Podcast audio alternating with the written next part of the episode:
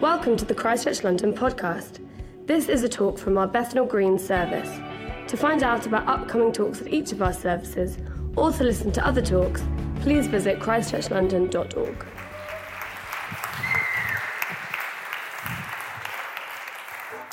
Thank you, Philippa Along. uh, Uh, as uh, as Philippa said, we are in the middle of a sermon series called Awaken, how many Christians around the world are sensing that this is a really important time for us as a church, uh, that we need to be devoting ourselves to prayer, uh, to kind of awaken ourselves up a little bit um, to what is going on in our in our world and our culture. Um, and, and, and as she said, we're going to take a break from that tonight uh, and talk about vision, but in all honesty, they do really tie together.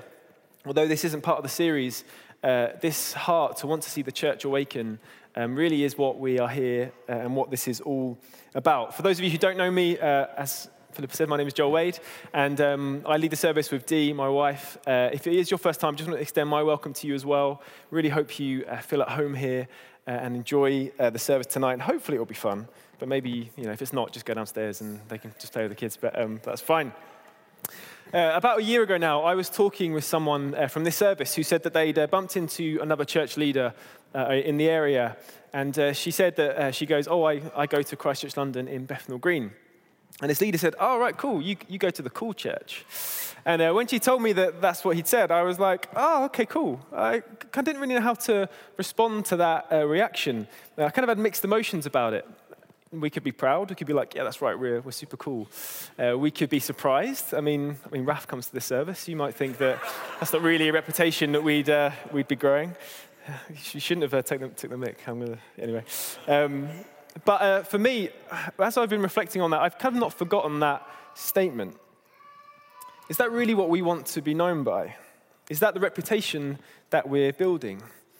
And of course, that is not what we want to be known by at all. We're not here to build a cool church. That does not interest me in the slightest. That is not our motivation. But the question kind of follows on from that. Well, what do we want to be known by? What should our reputation be? Now, many things feed into the reputation of a church, uh, things like identity or the demographics in our church, the part of the city that we live in. They can all contribute to our reputation. But tonight, I just want us to think about this question. What are we, Christchurch London in Bethnal Green, what are we going to be known for? What's our reputation as people and as a community going to be?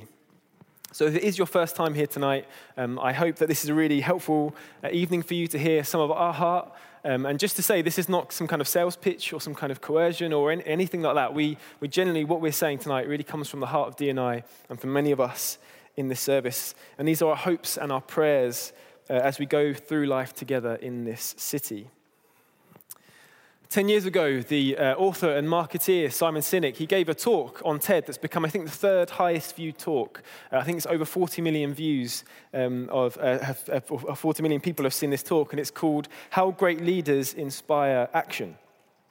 And he says that too many leaders, when they're uh, communicating um, what they're selling, or organizations, when they're communicating about products, they start with what when it comes to selling those products or ideas, whereas they'd be far more successful if they started with why. And he gives the example of Apple. If they were to start with what they do, their marketing campaign might look something like this. We sell computers. They're really ma- well made and look really great. You want to buy one? But instead, they start with why. We believe in challenging the status quo, in thinking differently. The way we do that is making products that are beautifully designed and simple to use. And these products happen to be computers. Want to buy one? And he called this methodology the golden circle. And it's worked so well that many organizations and politicians and leaders have used this as a framework for their, their campaigns. However, what seems to be happening is there's this growing tr- trend where people are getting tired of why messages from organizations and leaders. Apple might try to sell this lifestyle or this vision for what the good life is, a vision that grabs our heart and gets our attention. But ten years on, we're addicted to our iPhones. We're starved of genuine relationship, and rather than thinking differently, we think just like everyone else. And you may have seen a, uh, the controversy over a recent Gillette advert. It was in the news. And whether or not you agreed with the motive or the message behind the ad, there was one thing that you can't dispute. There wasn't a razor to be seen. And if you hadn't have heard of Gillette before, you'd have no idea what they were selling. And something that would probably seem just crazy to marketeers ten, twenty or even ten years ago. And speaking of ads, has anyone seen the uh, the Christian Connection dating app adverts on the tube? I don't know if I love them or hate them. One of the one of the slogans is, uh, love is patient, love is kind, but sometimes hard to find. Christian Connection. Hands up who's... No, I'm joking, don't do that. But now, ten years, uh, ten years on from the Golden Circle, we've grown more suspicious of why messages because they don't play out in reality. They just don't work. If you buy this product or download this app or go to this place or do this exercise or study this degree or have this job, your life will be better and you'll get this image of the good life that we are offering. And I think people are growing tired of that narrative as we try to search for some kind of authenticity in an inauthentic world. But what these campaigns do show us is that meaning sells. Why? Because we're all searching for it. We're all, we're all, whether consciously or subconsciously, searching for meaning. We're all looking for ways that our life can matter and be improved and have value. And all that the world can offer outside of God is put your, your hope and your meaning and your trust in something or someone that will ultimately leave you unsatisfied. But the reality is that even though uh, we might say we're followers of Jesus, we can still do this too. We can look to find our meaning and our purpose in other things. And over the last eighteen months or two years, I've been going through my own journey in this area where I've tried to grow more self-aware as to where I really put my hope in, where I really find my meaning from. And it started with just a general dissatisfaction with where my faith was at and wanting to grow more in, in my relationship with God and be shaped by him, but also just getting increasingly frustrated with how other things affected me. If I had a bad week at work or had a difficult conversation, that would spill out into other areas of my life, and it shouldn't have. But as I reflect on this journey, and one that I'm still on in many ways, I'm not surprised that this happened um, because I was distracted.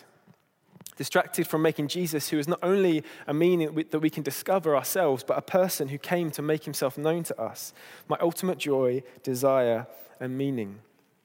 Because I found it just so easy to get caught up in what the world was selling. And then I read passages like John ten, where Jesus said that he came so that we could have life and life to the full. My life didn't really reflect that. Does yours? Do our lives reflect that truth? Or do we live like everyone else, maybe living for the weekend, or what uh, John Tyson, who's a pastor in New York, says, medicating your mediocrity with Netflix, which was which is like, wow, pretty harsh, but kind of true. Um, but we also just come to church occasionally, or maybe even every Sunday. Are we really living the life that Jesus has to offer us? And if not, why not? Where you place your meaning or what you put your hope in will ultimately shape the person you become. Where you place your meaning influences the vision for your life and then therefore also the actions that you take. And a couple of weeks ago, Dee and I went away for a few days uh, to talk and to pray and to think about uh, partly this talk, but more importantly, our vision and our plans for twenty nineteen. And the area that we were really challenged on as we prayed was that we, we, really, we really need to focus on who we as a community are becoming and not just what we are doing. We need to realign our desires so that we all place our meaning and hope in Jesus and then let that shape the people we become. And that's really what I want to focus on today. And I find it interesting that our culture doesn't really talk about this idea of who we are becoming uh, very much, how, how where we find meaning affects how we live. And we often don't shape our life goals around this idea. Our New Year's resolutions are probably more likely to be based around our health or our wealth or our work or our relationship status than the person or people that we are becoming. And more often than not, our focus is about what we will do or what's going to happen in the future rather than what's than who we're becoming right now. And I don't know about you, but when I think about my own life, often when I think about the future, it's purely circumstantial. We picture ourselves in this house or with this job or with this person or with this salary, and then our life will be better. And the vision for our lives are based and inspired on our future circumstances, not the person we are right now or the person that we will become. And a, psycholo- a psychologist from the States called Jean Twenge, who studies uh, the difference, the differences between generations, she notes that in her studies, millennials began to show that most of them think something truly remarkable was going to happen to them in the future. That dream job that saves the world but also makes you rich, becoming famous or getting to travel the world or or marry a model or whatever it might be. We've grown up being told that we're special and just not, not just to hope for great things to happen, but to expect great things to happen to us. And we're constantly shown online what hashtag living your best life looks like. And so that becomes our expectation. That becomes our aim. And if our life doesn't look like that, we fail to live up to the, our own vision for our life. And philosopher uh, Byung-Chul Han describes what's happening in the West as achievement culture, where society is built around the verb can. And achievement uh, culture tells us that we can be it all, we can have it all, and we can do it all. And he writes that contemporary society is a society of achievement and describes that this is why fatigue and anxiety is so prevalent in our culture today.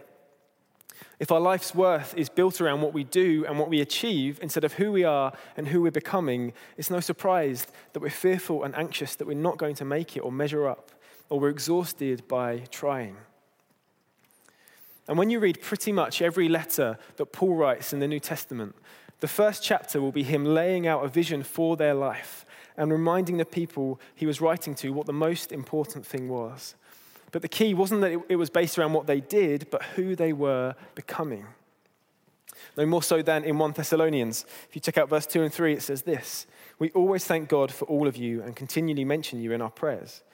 We remember before our God and Father your work produced by faith, your labor prompted by love, and your endurance inspired by hope in our Lord Jesus Christ." And you might read that and think, well, doesn't Paul seem to be praising them for all of the hard work that they're putting in, everything that they're doing? But the key thing for me is, is what's the core? Where's it all coming from? Work produced by faith, labor prompted by love, and endurance inspired by hope in Jesus. Faith, love, and hope. All elements of their character. And from that foundation, they were able to work, labor, and endure. And their identity didn't come from what they did, all the hard work they put in, but who they were and the aspects of their character and who they put their faith and their trust and meaning in. And so often we can flip that around. We think that if we just work hard enough, or if we keep going, or if we keep focusing on the outer life or our outer circumstances, the inner life will be complete and fall into place. But that's not what Paul seems to suggest here.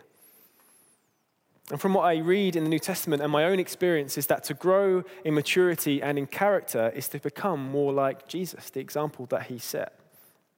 If we're to grow in faith, in hope and love, then we need to grow in our likeness of Jesus. And there's a great verse later on in that chapter where Paul describes that that church, they became imitators of us and of the Lord, of the Lord Jesus. And then goes on to say that that church became a model for all believers. The Thessalonians, they imitated Christ, and in doing so, became a model for us, for all of us to look to. And this idea of imitating or becoming like someone or something is true of everybody. We all do it, whether you're a follower of Jesus or not. And often we're completely unaware that it is happening. And so if we're all becoming like someone or something, the question is, who are we imitating? Who are we being formed into the likeness of? And the classical way of describing this process is formation, or spiritual formation in this context. And I really like the word formation, because firstly, it emphasizes that this is a process, this is a journey. We're not going to get these things right straight away, and also that it's not just a Christian thing, but formation is a human thing. We're all going through a process of formation. The question is, into whose likeness? And Dallas Willard described spiritual formation like this. Spiritual formation in the Christian t- tradition is a process of increasingly being possessed and permeated, or in other words, kind of absorbed or overflowing by the char- character traits of Jesus as we walk in the easy yoke or light burden of discipleship with Jesus, our teacher. And I really like this description because uh, often it can get confusing uh, when we say things like, you know, I want to become more like Jesus. Um, because I, I'm not Jesus, I'm, I'm Joel Wade, as Philippa said. Philippa's Philippa Along. We're all different. You are you, I am I am me. Uh, we're not first century Jewish rabbis who are really good at carpentry. And that's all okay. That's not what we mean by being like Jesus. What we mean is, as Willard said, that his character, uh, we become possessed and permeated with the character traits of Jesus, so that his loves become our loves, his grace becomes our grace, his peace becomes our peace, his joy becomes our joy, his holiness becomes our holiness. And there are two types of formation. intentional formation and unintentional formation. And so unintentional formation looks like this. We are shaped by our, next slide please, our environment, the culture or the place that we live, our habits, the things that we just do, uh, and our relationships, the people we spend our time with. Just to give you an example of the environment, uh, if you're not careful, this city will shape who you are. It will form you without you knowing it. Just one silly example from my own life. Um, since moving to London, I have I've quite literally lost the ability to walk slowly. I don't know if you've the same. So if I'm walking with a group, I'm kind of, I walk like this, and I stop, and I kind of wait. Then I walk like this, and I stop, and I wait. I've just literally lost the ability to walk slowly, to walk calmly. The kind of busyness and the hurried nature of this city has just got into my like being and into my body, and so that it's like physically manifested in this way that I walk. And I just need to learn or unlearn some habits that I've picked up because this place, this city, forms us and shapes us. And just the next time you're on the tube or in a queue or on the bus and you get your phone out, just, just stop and think, did I did I mean to get my phone out or did it just happen? I don't know if this is true of you. It's just like automatically this thing gets into my hand and I'm looking at it and think, I didn't even remember doing this. Like next time you're on the, you are on the tube, just like watch people, um, n- not in a creepy way, don't, don't do that, but just watch people and see what see what they do. If they get on the bus, they sit down, what do they do next? If they get on the tube and sit down, what do they do next? If they're in a queue and they stop, what do they do next? It's just almost become this automatic cultural liturgy that we just do. We get on the tube, we sit down, we get our phone out. Now, just a caveat, I'm not necessarily saying that these are bad things, but do we know it's even happening? Do we know how and what is shaping us? Do you find yourself bec- wanting to become more like the people you, you follow or you're friends with on social media? Has your fashion changed since you moved to East London? Do you now have a beard? Do you now enjoy a turmeric bun and a flat white? Does how we act or speak or how... Oh, how, sorry, sorry, that was a dig at Raph again, but no one else knows, but uh, just, just me and Dee. I'm really sorry, Raph, I do love you. This is why I do it, it's because I love you. Um, does how we act or speak or how much we drink, does it change depending on who we are with or where we are? Are they intentional? Or do they just happen because of our environment, our relationships, and our habits? But as followers of Jesus, we have to stop and ask ourselves, are we intentionally trying, and honestly, are we intentionally trying to im- imitate Christ and be formed into his likeness? And Paul is constantly giving the church not just a vision for that church or that city that he was writing to, but also he was giving them a vision for, the, for what their life could be like, for who they could become. And so that's where intentional formation comes in. So if unintentional formation comes from the environment, relationships, and, and habits, what about intentional formation? How do we become more like Jesus? So, truth, practices, community, Holy Spirit. And this has just been a really helpful paradigm for me as I've been thinking about this. So firstly, we're formed by truth. Part of the process comes uh, with formation when we both read the Bible, when we hear it read, and we hear it taught. I mean, Rich kind of alluded to it, alluded to it earlier. Regularly reading the Bible, hearing it, not just as a chore or a tick box exercise, not just trying to get through it as quickly as we can, but allowing it to transform our hearts and minds. And not only that, by talking about it with others, learning from other people helps us understand more about God, his character, and his intention for us. And in teaching and preaching on a Sunday, those things are all super important, or in other contexts as well. Reading reading books, podcasts, all the all this stuff, just allowing our mind to be transformed and intentionally allowing our own mind to be transformed is, is just really, really helpful when we think about this. And secondly, practices. What do I mean by that? Um, the kind of traditional term is like spiritual practices or spiritual disciplines, things like prayer or worship like we've done tonight, communion like we've done tonight. Other, other ones like fasting or solitude. These are all really, really important because becoming like Jesus isn't just an intellectual process we do with our mind. It kind of gets into our whole soul and our whole being and it gets lived out. To be a follower or an imitator of Jesus is a way of life. And this is an area that, uh, as a church, we have a lot of growing to do. And prayer, as you know, I'm sure many of you know, has been a particular pr- uh, focus for us. And we're going to do another week of prayer in March, which will be really exciting, where we'll be exploring some other spiritual practices. In fact, Liam is actually going to be preaching on fasting next week. So that should be, have a big lunch and then come along. It'd be, um, it'd be great. But we do these, we talk about these things all because they help us, uh, help form us into the likeness of Jesus. And I feel like in my own journey over the last year, and I know many others in this service, kind of, I guess, partly reawoken or awakened, not to you keep using the, the sermon series, but honestly, just being reawoken to all the, the benefits of spiritual practices. And finally, participating in community. And to be honest, I don't think I need to talk too much about this or say why it's important. I think we're probably all aware that loneliness in particular is really problematic and crippling for people in our city. But only, not only that, community is where we're both encouraged and challenged in our walk with Jesus. But the problem with a word like community is that it's one of these words that we could just say in church a lot, and they just kind of lose, it just loses its meaning because it's because we repeat, re- repeat it. It's important, we talk about it, but it can just lose its meaning. And there's a name for this, it's called semantic satiation, which is very posh, isn't it? Um, but it's where we use the same words over and over again that they just lose all meaning. And community is in danger of being one of those words. And we need to make sure for all this talk of community that they aren't ent- empty words and we actually live this out. It's backed up in the way that we live. And here's what Paul encourages the church in Thessalonica to do. He says, we urge you, brothers and sisters, warn those who are idle and disruptive, encourage the disheartened, help the weak, be patient with everyone. Make sure that nobody pays back wrong for wrong, but always strive to do what is good for each other and for everyone else. If you're part of that community in Thessalonica, you participated. Community wasn't just a word, but it was a proactive thing, and it went right to the heart of who a person was. Prepare to challenge those who weren't fulfilling their potential.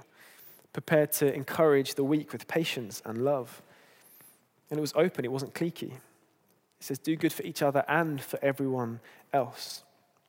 And they were encouraged to put themselves in a position where they could know and be known by others. And again, this is why we talk about connect groups a lot, just because they are just such great opportunities to intentionally put ourselves in community where we can grow and help others grow too. And so our vision for this community is that everyone would participate. Everyone would have a role to play with the end of becoming more like Jesus. And as we do that, become our real, true selves. We'd participate with our time, with our effort and our energy, with our resources, with our wisdom and insight, with our sense of humor, with our skills and with our talents, with our personality. And what would it look like if everyone in this room who called Christchurch London their home, their church, participated and lived out what Paul encourages the church in Thessalonians to do? People who committed to others in this transient, individualistic culture. And just to say, even if you are here just for a short time, you're maybe not sure if you're living, you'll be living in London in a year or even three months, I just encourage you not to let that stop you. Get stuck in, get involved. Let us help you, and please help us. Let your time here be really formative as in, as you walk with Jesus. And let us send you out in prayer and in love if your journey in London comes to an end. And if any of these things, any of these things are, are going to have a real, any real impact, the Holy Spirit has to be at the core, right at the center of who we are and who we're becoming. And what really excites me about this, this idea of formation, is that in order to change this city, we're going to need changed people. If we were to set a vision for transforming London, without a, tra- a vision for transforming each other, for, without a vision for transforming you, it wouldn't be transformation. And what's so beautiful about the gospel and the church is that transformed places come about because of transformed people, transformed by the scriptures, by the Holy Spirit, by the spiritual practices, and transformed by the community that we are part of. And so as we think about this year ahead, we want this service to become a place where you can grow in your self-awareness and know the kind of people that you are being formed into, where Jesus becomes the meaning, the hope, and the joy of your life in the way that is not just said with words, but lived out in action. And as we do that, become permeated by his character, and we become more and more formed into his likeness. If the band want to come up, that'd be great. And so we have plans to put that into fruition. As I said, we're going to have another week of prayer in March, where we'll have more resources for you, a bit like the prayer book at the back, uh, for you to practice prayer and the other spiritual practices. Uh, we're going to start a men's ministry really soon uh, this year. We've been gathering a really brilliant team uh, who are going to lead that, and more on that in the coming weeks. I'm really excited about that. And, and uh, also an, a kind of organic movement of prayer has begun in our church as well, where a group of people have been meeting every week at seven o'clock in the morning on a Tuesday just to pray for you, for this city, for this area, for God to move in a way that he hasn't moved in a while. And we're going to open that up and offer that to other people who want to get involved and catch on to this vision of prayer for this city. And then either in this September or January twenty twenty, we are going to plant a brand new East London morning service. It is actually going to happen, guys. It's happening. We're viewing venues, uh, we're getting ready, and more on that in the next coming weeks as well. But there are more, there's loads of really good and important reasons why we want to do this, why we want to plant this new service. But what excites me the most about this is the opportunity for more people outside of these walls to engage with questions of faith. And as we become more like Jesus, as we, as we go through a process of formation, so our heart for people outside of the church will grow as well. And my prayer, kind of what Nat was saying, is when it comes to mission, our prayer is that we see more people come to faith, and our desire for that grows and grows and grows. And this is one of the things that uh, we've been thinking about and talking about as lot, a lot as leaders. We want this church to be a place where people are totally free to come and explore faith and find out more about Jesus. And we think we do that okay, but we also really want people to choose to follow him as well. And as David shared last week, more and more people uh, are turning back to some form of spirituality. Relig- religion is on the up. Uh, the number of people with no belief in God fell, while faith in God was steady, and the number of those on a spiritual journey or with spiritual belief increased. And just to add, to echo um, Philippa's uh, uh, comments earlier, just to add, if you are exploring faith, if this is you, or you're on a spiritual journey, or you've come back to church after a long time away, or whatever it might be, we really do want to help you as much as we can. Just there's an explore stand at the back. There's some stuff out, out there that you can take. Uh, there's a Bible. If you don't have a Bible, just take that for, completely for free. But do talk to us. We would love to help you in any way we can. Don't talk to Philippa about Alpha. She doesn't, because she just won't remember, or she just won't know. Um, but talk to one of us about Alpha, and we'll be happy to talk to you about that too. But as Jesus said in Matthew nine, there is a harvest, but the workers are few. And I'm praying that we would all grow in our heart and in our confidence to respond to Jesus' call on our lives for mission. And God is really st- stirring not just us as leaders, but the church to really focus focus on this. Um, and I've been really inspired and encouraged by a group of you from this service who've been just going out, walking around East London, uh, instigating conversations with people and talking to them about their faith. Kenny, Ellen, Becca, Tonya, Barbara, and Nat have all gone out, and these conversations have been just really fruitful. And we're going to hear from one right now.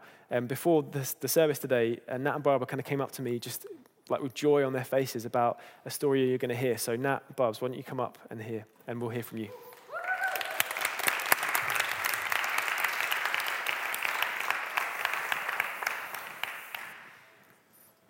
Tell us what happened. Hi. Um, so this is like really impromptu. so, so forgive us if we're a bit lost for words. But um, as Joel said, um, some of us have been meeting uh, kind of like on a monthly basis to like pray for people. Um, like that we can go out and meet people in the local area um, and share the message of Christ with them. Um, and there's been some like great stories from it, but what happened today was particularly exciting because we met up this morning to um, basically pray for the year ahead and to just pray that God would like kind of open people's hearts and minds and give us opportunities to share um, his love and grace with them, share the gospel with them, and kind of invite them to church and things. And then afterwards, me and Barbara, we uh, were trying to find somewhere to have coffee um, before the service, and we just randomly went to a place that, like, we weren't even, like, really looking to go there. We just decided to walk in. Um, and what led from there was just an opportunity to, like, talk to somebody about church and um, kind of, like, a conversation about, you know, um, God's forgiveness, and just went into it about um, explaining how we don't have to earn God's love. Like, it's not like a, a process of us always trying to, like, perform for him or mm. seek his favor, that he really is just there for us um, and wants to have a relationship with us first and foremost. Um, and, yeah, it was really great. Like, um, we're hoping that we can see that individual again. But it just shows that at the end of the day, God's preparing this area. Like, we can mm. sit here and we don't even realize that God's preparing the hearts and minds of people. Before this, like, evangelism was always sort of those things where I'd be like, yay, evangelism. Like, I just used to be like really, I used to be really scared about it. I used to be really nervous about talking to people. But what I found is because we've been like really praying for God to move in this area, he's prepared people. We've actually come across people where they've people have been like, family members have been praying that I'll come to church, or they've been praying that I'll meet Christians in this area. Mm. Or just, there was one person we met before when he was like, I've just been waiting for somebody to tell me that God loves me. Mm. Like, this is the kind of, these are the kind of stories that we've had that clearly show that God is doing something in this area. He He's preparing people, and it's just for us to actually go out there, be obedient and say, look, this is the message of Christ. Mm. So we just encourage everyone, if you've not thought about it, just go for it. God is with us. Holy mm. Spirit is here. He's preparing us and he's preparing the Amazing. people outside. Amazing. Thank you, guys. Do you want to share something? um, so, yeah, we just want to encourage anyone who's, you know, been thinking about evangelism. And if, even if you're not confident in doing it, we usually go out. We Actually, we're going to go out every first Sunday of the month, so starting from March. Um, so if you're really interested, just, you know, talk to us and come along. Um, we usually pray a little bit and then go out on the street for an hour. We don't go out alone. We go in pairs. So um, you're not on your own. So just come along and see what God can do. Um, yeah. I mean, you know, God will use you no matter what. Um, so, yeah. Amazing. Thank you, guys. That's amazing. Thank you.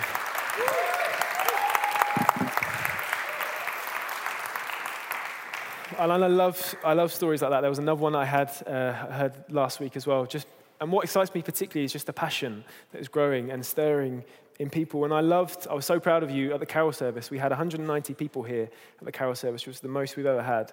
And I was really proud of you because you really took hold of this idea of just inviting your friends along, getting them to hear the Christmas story, the Christian story. And they're two really good examples of what we should be doing. We should be going out, talking to people where, where we're at, either with that group or in work or whatever, but also inviting them in to hear about Jesus. And someone else from this service was telling me recently how they were in the park, in one of the local parks, and got talking to uh, a person who's with her granddaughter, a lady who's with her granddaughter. Um, they had a nice conversation and parted ways, and uh, she went to a coffee shop later that day, and uh, this uh, grandmother saw her and was like, oh, I'm so glad I bumped into you again. Um, I would just love to take your number so I can introduce you to my my daughter. She's um, a young mum too, and would like really benefit from having uh, a friend who's a young mum. And I just like love that story so much. But it kind of like, it, it hurt a little bit, because there are so many people who don't have this community, who don't have what we have here. We don't have a community around us to, or around them to support and encourage them. Um, and I just love these stories that are, that are coming up. And if you have any stories like that, please do please do share. We do want to celebrate um, some of these stories.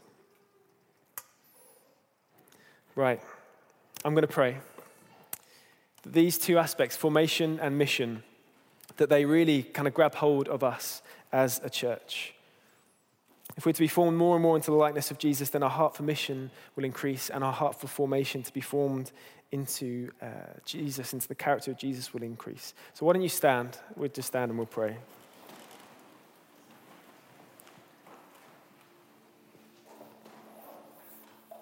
Yeah, Lord Jesus, thank you so much for who you are. Lord, we want to be a community that become more passionate about following you. We want to be a community that is self-aware and intentional in forming our character and our lives into the character and life of you, Jesus, where we are formed not just with knowledge of the word, but in practicing it out too, where we bear one another's burdens, where we bring in the foreigner and the stranger, where we're not closed off or cliquey, where we become passionate about praying and working towards the renewal of this city, passionate about mission and how we can serve others.